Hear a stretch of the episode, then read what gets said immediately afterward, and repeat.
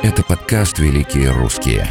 В нем мы расскажем о выдающихся русских писателях, композиторах и ученых. О том, как события их нелегких порой судеб повлияли на их научную и творческую деятельность. Какой вклад труды и мысли этих великих людей внесли в мировую культуру и науку. И почему интерес к их, казалось бы, изученным вдоль и поперек биографиям не утихает до сих пор. Обо всем этом вы узнаете в нашем подкасте.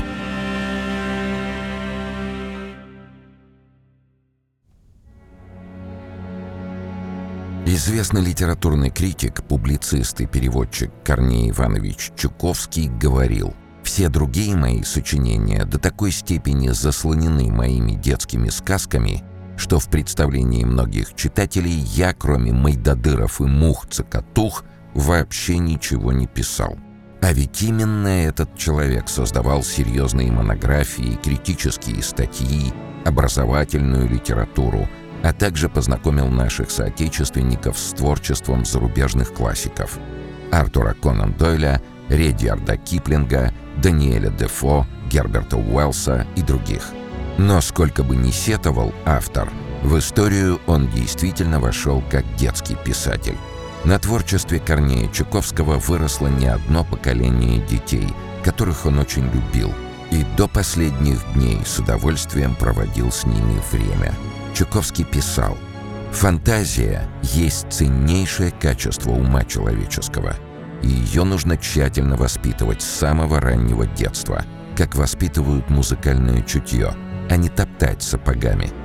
Немногие писатели могут похвастаться 70-летней творческой биографией и тем, что в рейтинге самых издаваемых детских писателей они лидируют много лет. А к Корнею Ивановичу применимы оба эти утверждения. Тем сложнее представить, что когда-то его книги вообще запрещали к печати. Впрочем, баловнем судьбы он никогда не был. Незаконно рожденный сын – только благодаря своим талантам и самоотверженности матери, получившей хорошее образование. Человек, вынужденный хранить своих детей и писать при этом добрые, светлые детские книги. Открыто выступающий в поддержку диссидентов в свои 80 лет, Чуковский продолжал делать то, что считал правильным. И жизнь в конечном итоге увековечила его имя в истории страны.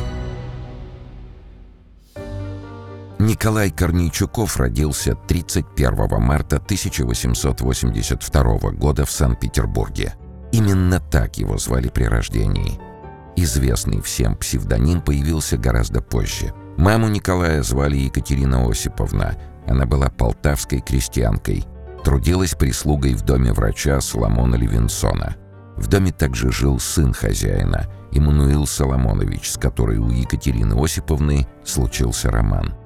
Все мы понимаем, что в те времена подобный союз людей из разных сословий воспринимался обществом как мезальянс, и молодым людям постоянно приходилось с этим считаться. Тем не менее, они прожили, как бы сейчас сказали, в гражданском браке 7 лет, и у них родились сначала дочь Мария в 79 году, а спустя три года и сын Николай. Но хозяин дома, он же дедушка Марии и Николая, незаконно рожденных детей принимать в свою семью отказался. В результате в 1885 году Эммануил Левинсон расстался с Еленой, женился на другой женщине и уехал в Баку. Одинокая мать с шестилетней дочкой и трехлетним сыном вынуждена была переехать в Одессу к родственникам, так как в Петербурге ей не на что было даже снять жилье. Поначалу семье пришлось ютиться во флигеле – но в скором времени Корнейчуковы переехали в квартиру, и пятилетний Николай начал ходить в детский сад мадам Бехтеевой. Об этом времени у Корнея Ивановича останутся очень теплые воспоминания. Позже он напишет «Мы маршировали под музыку, рисовали картинки. Самым старшим среди нас был курчавый с негритянскими губами мальчишка, которого звали Володя Жаботинский». Вот когда я познакомился с будущим национальным героем Израиля в 1888 или 1889 годах. Без преувеличения, огромное место в биографии Чуковского принадлежит его матери. Она, по его словам, была из тех русских женщин, которые останавливают скачущих коней и входят в горящие избы. Вместе с тем, невзирая на тяжелую работу, она была красавицей, модницей и, несмотря на малограмотную речь, обладала острым умом и прекрасным чувством юмора. Эти воспоминания из автобиографической повести Чуковского «Серебряный герб» полны безграничной любви и благодарности этой удивительной женщине за ее доброту, нежность и заботу.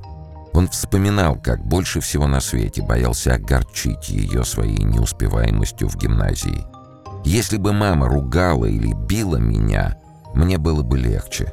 Но она не скажет ни слова, она только свалится в постель, и лицо у нее станет желтое, и веки у нее потемнеют, и голова у нее будет болеть, и жизнь для нее прекратится на несколько дней. Мама у меня очень бесстрашная. В жизни у нее есть только один страх. Как бы не исключили меня из гимназии. Этого она боится больше смерти. Она справедливо считала, что образование дает ее сыну шанс выбиться в люди. Поэтому всеми силами старалась, чтобы он его получил. И если сил у этой мужественной женщины было много – то средств к существованию явно не хватало, несмотря на то, что она трудилась на нескольких работах. Какое-то время на радость маме мальчик успешно учился в гимназии, где он, кстати, подружился с Борисом Житковым, который в будущем тоже станет писателем. Однако в пятом классе Николая из гимназии отчислили. Поводом для этого послужили отнюдь неплохие оценки, а недостаточно знатное происхождение – в 1887 году был издан закон о сокращении гимназического образования, который в народе прозвали «циркуляром о кухаркиных детях». Текст гласил «Гимназии и прогимназии освободятся от поступления в них детей, кучеров, лакеев, поваров, прачек, мелких лавочников и тому подобных людей, детям коих, за исключением разве одаренных гениальными способностями, вовсе не следует стремиться к среднему и высшему образованию. Чуковский, однако, от рождения был очень способным ребенком и обладал феноменальной памятью. Это позволило ему продолжить обучение самостоятельно. При помощи самоучителя он освоил английский язык, причем настолько хорошо, что мог сходу переводить тексты. Николай много читал, его вкусы были разнообразны. От Дюма и Эдгара Аллана По до трудов Ницше – чтобы помочь семье, самообучение он совмещал с подработкой. Разносил газеты, клеил афиши, чистил крыши. В повести «Серебряный герб» про этот период он пишет так. «Комиссия, перед которой я держал экзамены за весь гимназический курс, два раза проваливала меня.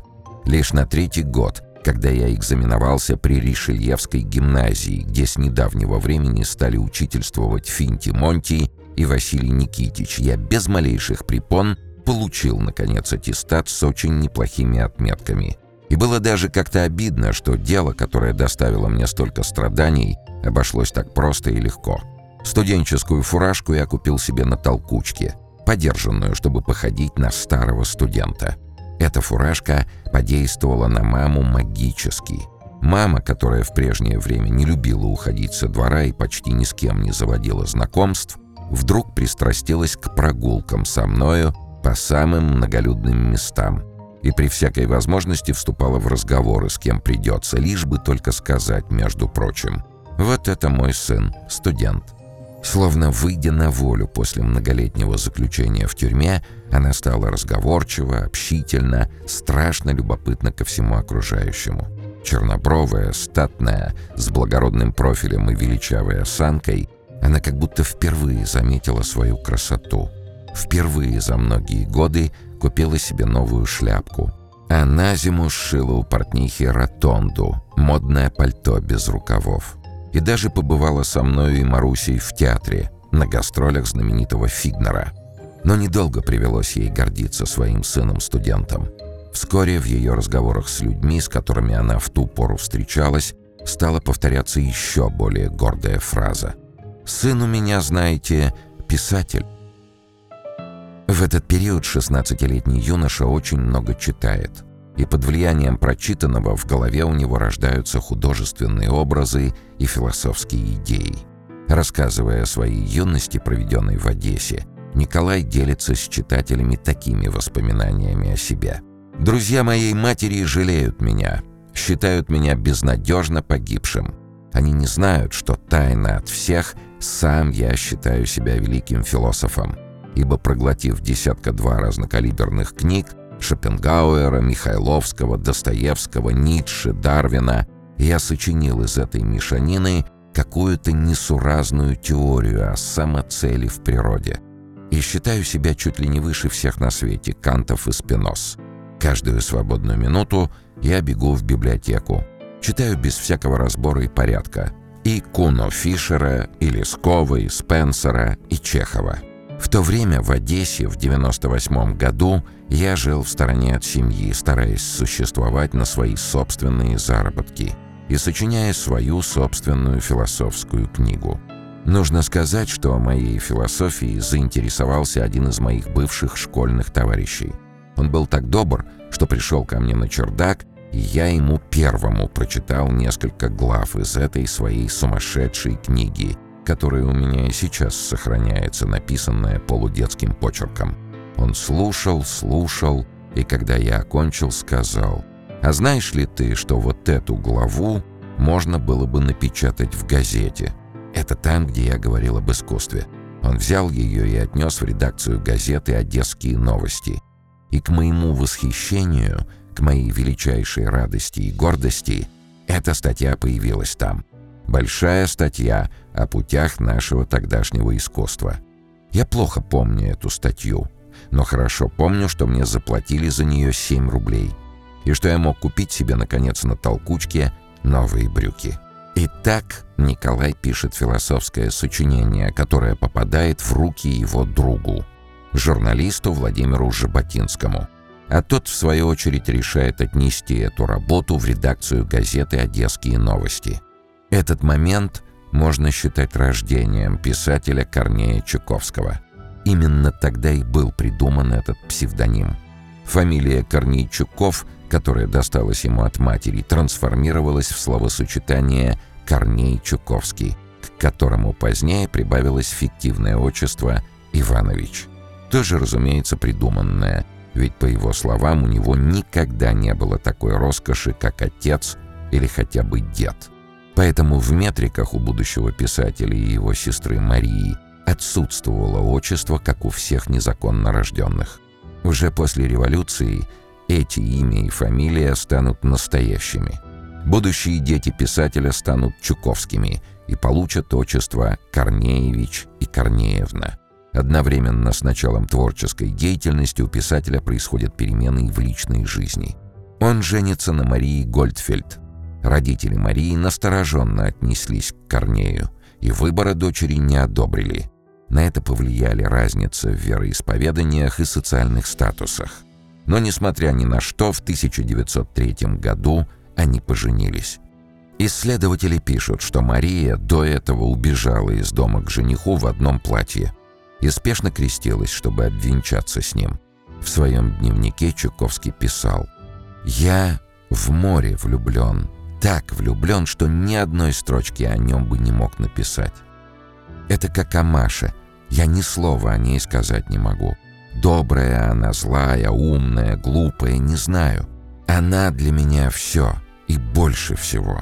Так бывает, что о бесконечно любимом человеке очень сложно говорить, а тем более писать. Все слова кажутся пустыми и недостаточными. Это был единственный и очень счастливый для них обоих брак. Вскоре и в литературной деятельности происходят перемены – так получилось, что из всех сотрудников редакции Чуковский оказался единственным, кто знал английский язык. Поэтому в том же 1903 году именно его отправляют корреспондентом от одесских новостей в Лондон. Он едет туда вместе с молодой женой. Неизвестно, правда это или нет, но биографы писателя иронично упоминают, что в Лондоне писатель столкнулся с тем, что местные жители не понимают его речь. Все из-за того, что в самоучителе, по которому он изучал английский, были вырваны как раз те страницы, где рассказывалось о нюансах произношения. Корней много работает, пишет заметки для одесских новостей. Но, несмотря на это, в Лондоне молодая семья испытывает материальные трудности. Из-за недостатка денег беременную Марию было решено отправить обратно в Одессу. Сам Чуковский остается, снимает самое дешевое жилье и наблюдает непарадную жизнь Лондона, описывая ее в своих статьях. Эта поездка изменила его мировоззрение и во многом сформировала его как писателя. Чуковский ежедневно посещает бесплатный читальный зал библиотеки Британского музея. Читает и переводит английских классиков, открывает для себя детективный жанр. Одно время он даже подрабатывает в музее, составляя каталоги. В конце 1904 года он возвращается в Одессу, а через год переезжает в родной Санкт-Петербург. Позднее, в воспоминаниях, он признавался, что так и не смог до конца полюбить Одессу. Этот прекрасный южный город, в котором он провел все детство и юность.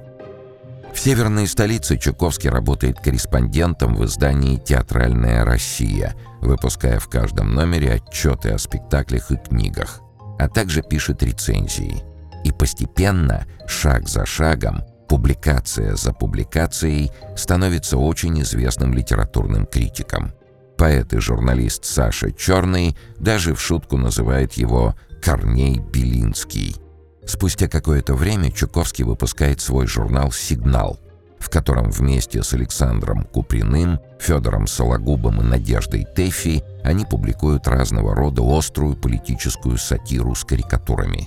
Это не могло остаться безнаказанным. Вскоре Чуковского арестовали. На суде его спас адвокат Грузенберг. Позднее Корней Иванович вспоминал его судебную речь, которую, к слову сказать, можно взять на заметку многим начинающим юристам. Представьте себе, что я ну хотя бы вот на этой стене, рисую, ну, предположим, осла. А какой-нибудь прохожий ни с того ни с сего заявляет «Это прокурор Камышанский». Кто оскорбляет прокурора? Я ли, рисуя осла? Или тот прохожий, который позволяет себе утверждать, будто в моем простодушном рисунке он видит почему-то черты уважаемого нами судебного деятеля? Дело ясное, конечно, прохожий.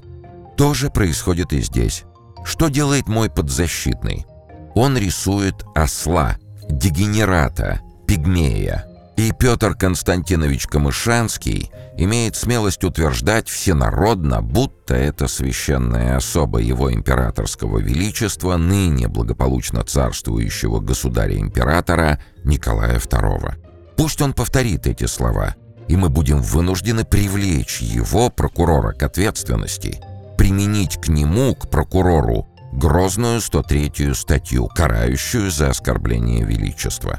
В 1906 году Чуковский переезжает в Репино, которое на тот момент называлось Коккола. Там Корней Иванович прожил 10 лет.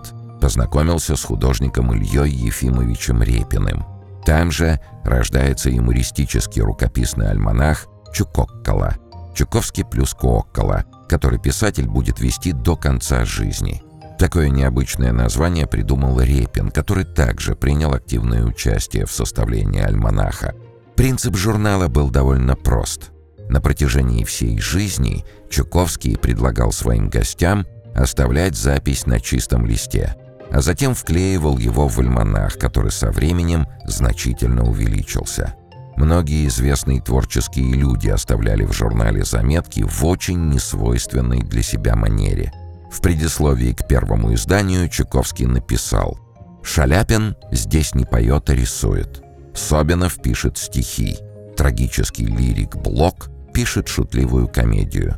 А песнопевец Михаил Исаковский предстает перед нами как мастер смешного бурлеска. Прозаик Куприн становится здесь стихотворцем. Чукоккалу опубликовали в 1979 году, уже после смерти писателя. Емкую характеристику этому альманаху дала дочь Чуковского Лидия в книге «Памяти детства». Сейчас Чукоккала – памятник прошедшей эпохи, памятник, в котором время остановилось, и каждый штрих, и каждая запятая уже отвердели, сделались историей. Застыли, словно в бронзе или мраморе, как и подобает памятнику.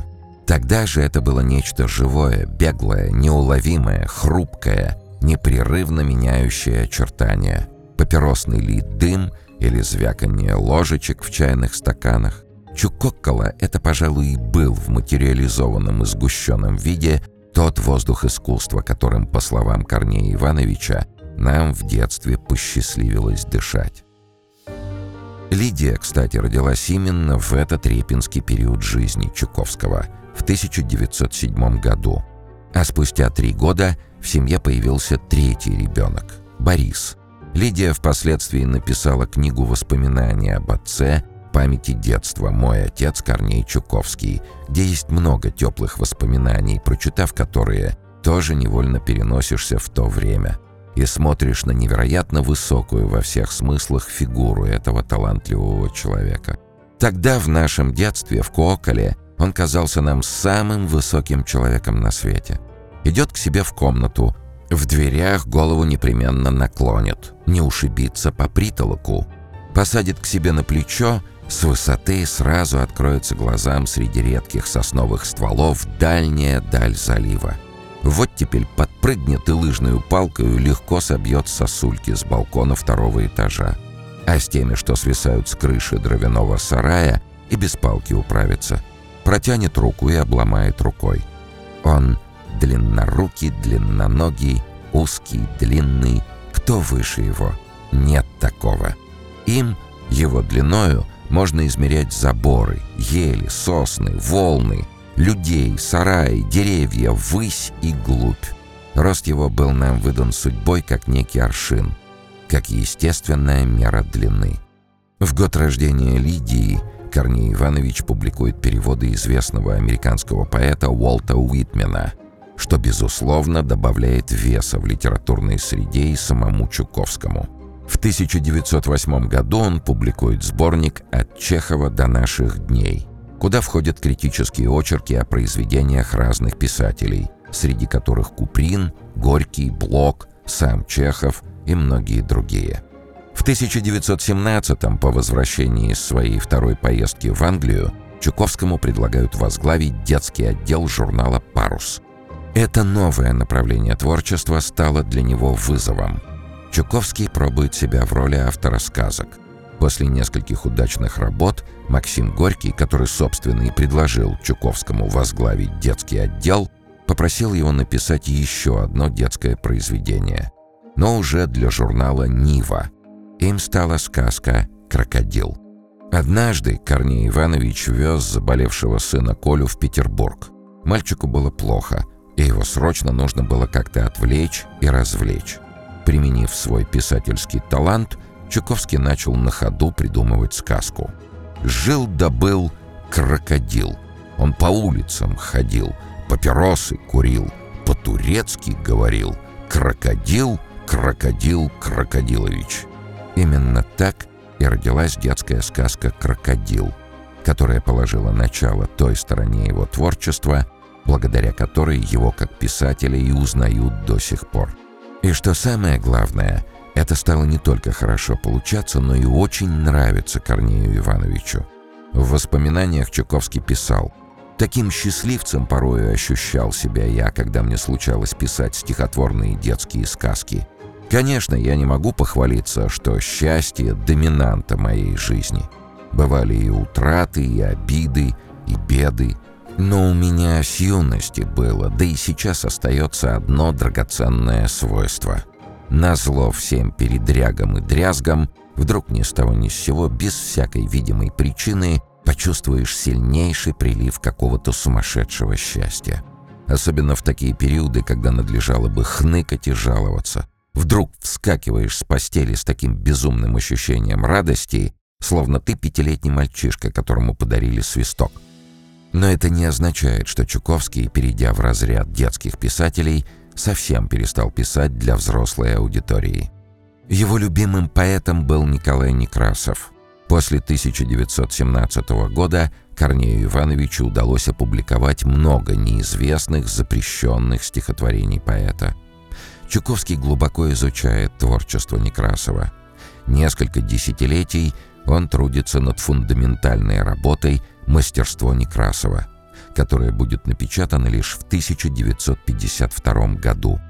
В книге рассказывается о творческом наследии поэта, о противопоставлении Некрасова Пушкину, о его взаимоотношениях с другими писателями. Также в мастерстве Некрасова проводится детальный анализ произведений Николая Алексеевича. Этот труд является важнейшим источником информации о творчестве Некрасова и может быть полезным для всех, кто интересуется русской литературой и историей в целом. Цитата из письма Юлиана Оксмана Корнею Чуковскому. «Я имею полное право сказать вам еще и еще раз, что книга ваша – одна из самых значительных книг, вышедших за последние тридцатилетия. Она является образцом литературоведческого исследования – она повышает общий культурный уровень читателей, заряжает их любовью к литературе и к науке. Советский поэт и историк литературы Вадим Перельмутер высказал любопытное мнение о сходстве судеб Чуковского и Некрасова. «Я думаю, что Чуковский и взялся за Некрасова, потому что увидел в нем поразительно много своего». В 1962 году за эту книгу Корней Чуковский получает Ленинскую премию. В Советском Союзе сложно было заниматься литературной критикой, и Чуковский эту деятельность постепенно прекратил.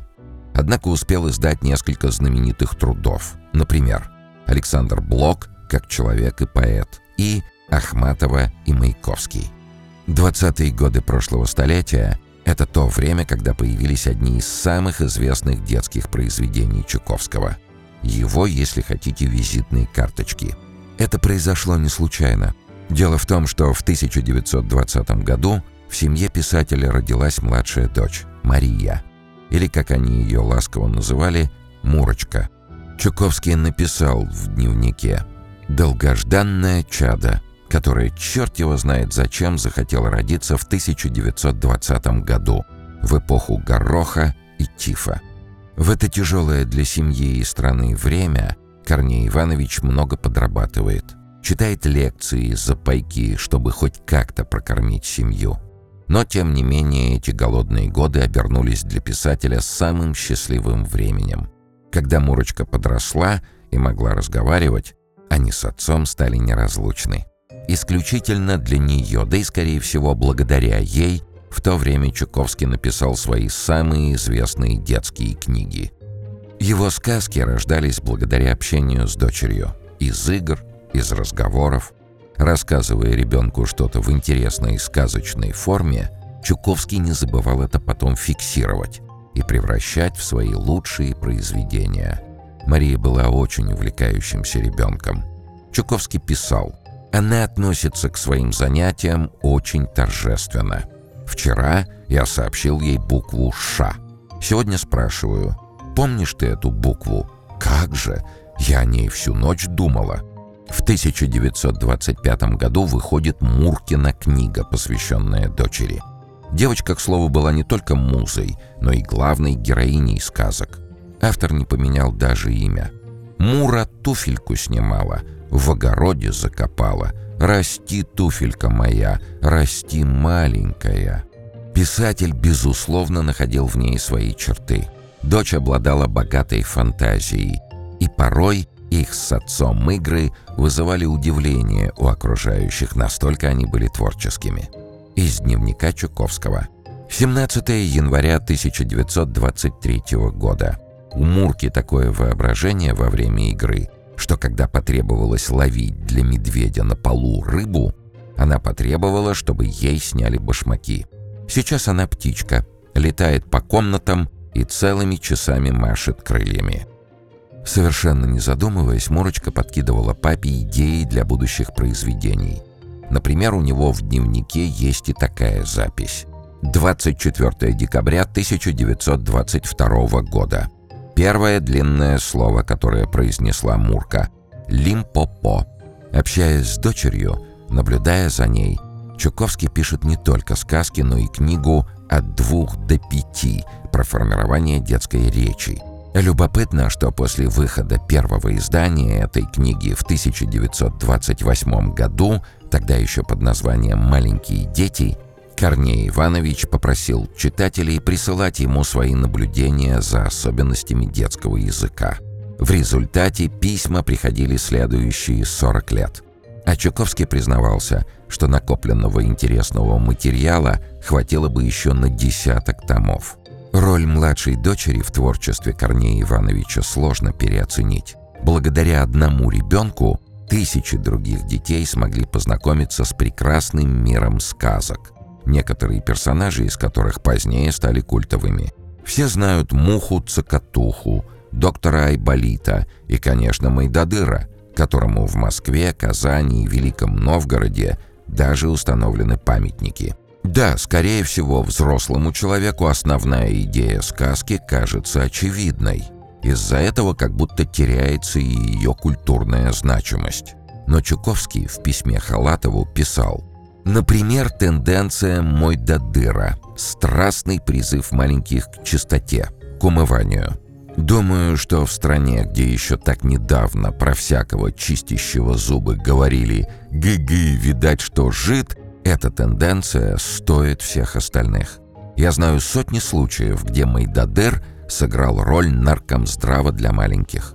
Автор продолжает раскрывать своим маленьким читателям важность соблюдения чистоты, аккуратности и бережного отношения к вещам в сказке Федорина «Горе». Учит не бояться своих страхов на примере сказки «Тараканище». Эту идею он продолжает в небезызвестной мухе-цокотухе. В этих произведениях все настолько прозрачно и очевидно, что и обсуждать нечего. Нет ни малейшего риска, что ребенок чего-то не поймет, или что эти книги как-то неправильно сформируют его характер. Ведь эти сказки вполне очевидно отвечают на поставленный Маяковским вопрос «Что такое хорошо, а что такое плохо?». Но так считали далеко не все. В феврале 1928 года была опубликована статья Надежды Крупской – о крокодиле Чуковского, в которой она писала, что «такая болтовня – неуважение к ребенку. Сначала его манят пряником, веселыми невинными рифмами и комичными образами, а попутно дают глотать какую-то муть, которая не пройдет бесследно для него. Я думаю, крокодила ребятам нашим давать не надо». После этой статьи к детским произведениям писателя – начали присматриваться порой даже слишком пристально. И если муха-цокотуха обвинялась во фривольности, то в тараканище в конце 20-х годов пытались углядеть карикатуру на Сталина. Теория эта была спорной, поскольку сказку Чуковский написал в 1921 году, когда до смерти Ленина оставалось три года. Чуковский подвергся настоящим гонениям – ярким примером которых стала резолюция Общего собрания родителей Кремлевского детского сада. Она называлась «Мы призываем к борьбе с Чуковщиной». В ней говорилось, что родители отказываются читать сказки писателей и его единомышленников и призывают остальных родителей поступить так же. В такие моменты человек поневоле начинает сомневаться в себе и своем творчестве. Вот и Чуковский стал задумываться о том, что его произведения никому не нужны. Бывало такое, что советские писатели специально уходили в детскую литературу, потому что у них по разным причинам не получалось публиковать свои произведения для взрослой аудитории. Но ситуация с Чуковским была противоположной. Никого особо не волновали ни его публицистика, ни переводы. В штыки воспринимались именно детские стихи которые до этого в писательской среде считались относительно безопасным направлением. В 1929 году Чуковский, переступив через себя, был вынужден написать в литературной газете, что он пересмотрит тематику своего творчества. Но сочинить что-то угодное строю было не суждено. В это же время Мурочка заболела костным туберкулезом, который в то время трудно лечился. Девочка умерла в возрасте 11 лет. Писатель до конца дней будет называть это возмездием за проявленную им слабость. Но забегая вперед, скажем, что убеждения и гражданская позиция Корнея Ивановича мало у кого будут вызывать какие-то сомнения. Однако всем порядочным людям часто свойственны угрызения совести. Ничего уж не поделаешь. Мурочку пытался спасти доктор Петр Изергин, который, по версии некоторых исследователей, стал прототипом того самого доктора Айболита. И хоть персонаж появился за некоторое время до знакомства с Петром Васильевичем, да и вообще принято считать, что этот образ собирательный, но одного взгляда на портрет Изергина и изображение доброго доктора в книгах достаточно, чтобы увидеть сходство – Петр Изергин спас сотни детей, работая в костно-туберкулезном санатории в Алубке, которым руководил до конца жизни. Врач разработал собственный метод лечения и был известен далеко за пределами Крыма. И врача, и санаторий Корней Иванович очень точно описал в рассказе «Бобровка на Саре». Основана Бобровка лет 30 тому назад московским хирургом Бобровым – но Бобров скончался вскоре после ее основания. И тогда во главе ее встал врач Изергин из Московского губернского земства.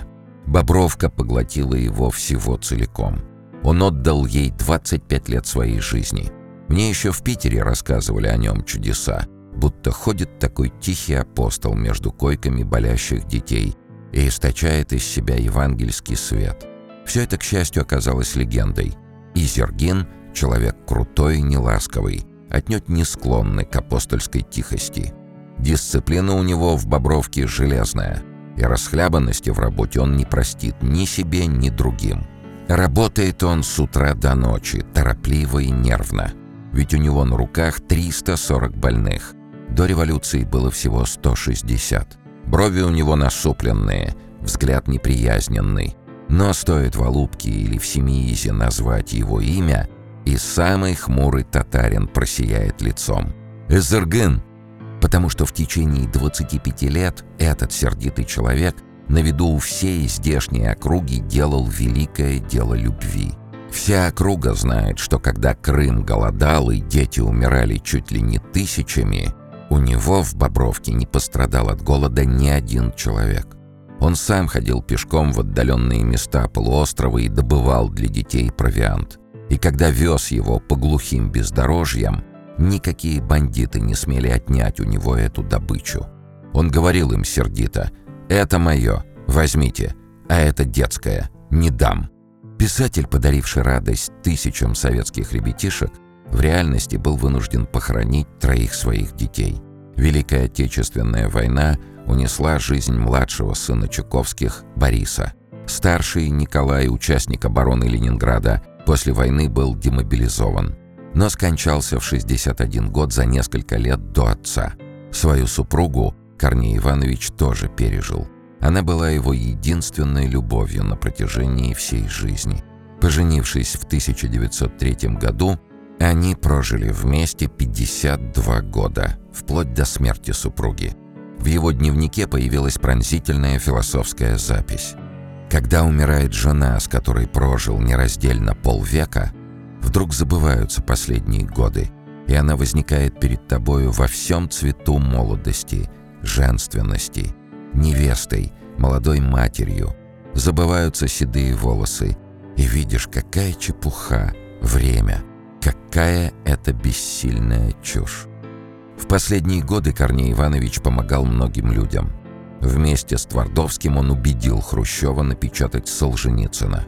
Вместе с Самуилом Маршаком вступился за Иосифа Бродского.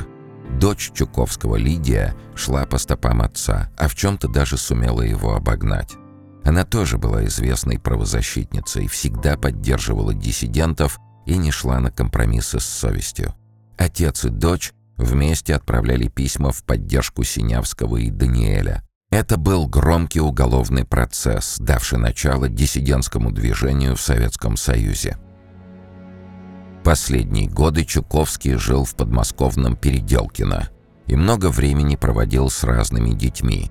Он не только читал сказки и играл с местными ребятишками, но и гостеприимно встречал переполненные школьные и больничные автобусы. Его дачу даже прозвали «союзным домом Деда Мороза».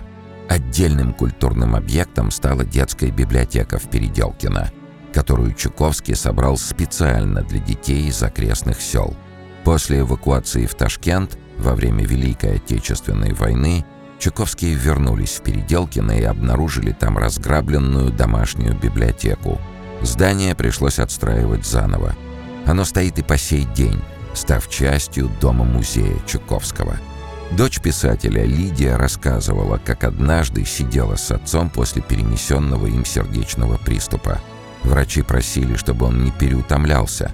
Как раз в этот день приехал очередной автобус со школьниками. Чуковский активно проводил с ними время во дворе. Лидия вспоминала. Мальчик полез на дерево.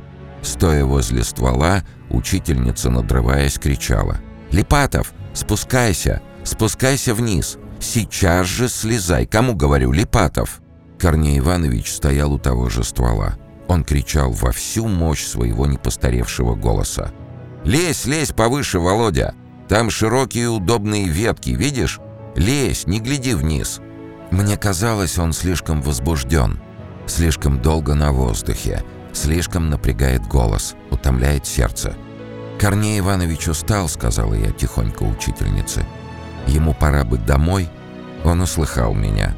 «Не слушайте эту старую тетку!» — закричал он сердито. «Ничего я не устал. Я здоров. А ну, ребята, кто соберет больше шишек?» Именно таким он надолго останется в памяти всех, кто его знал.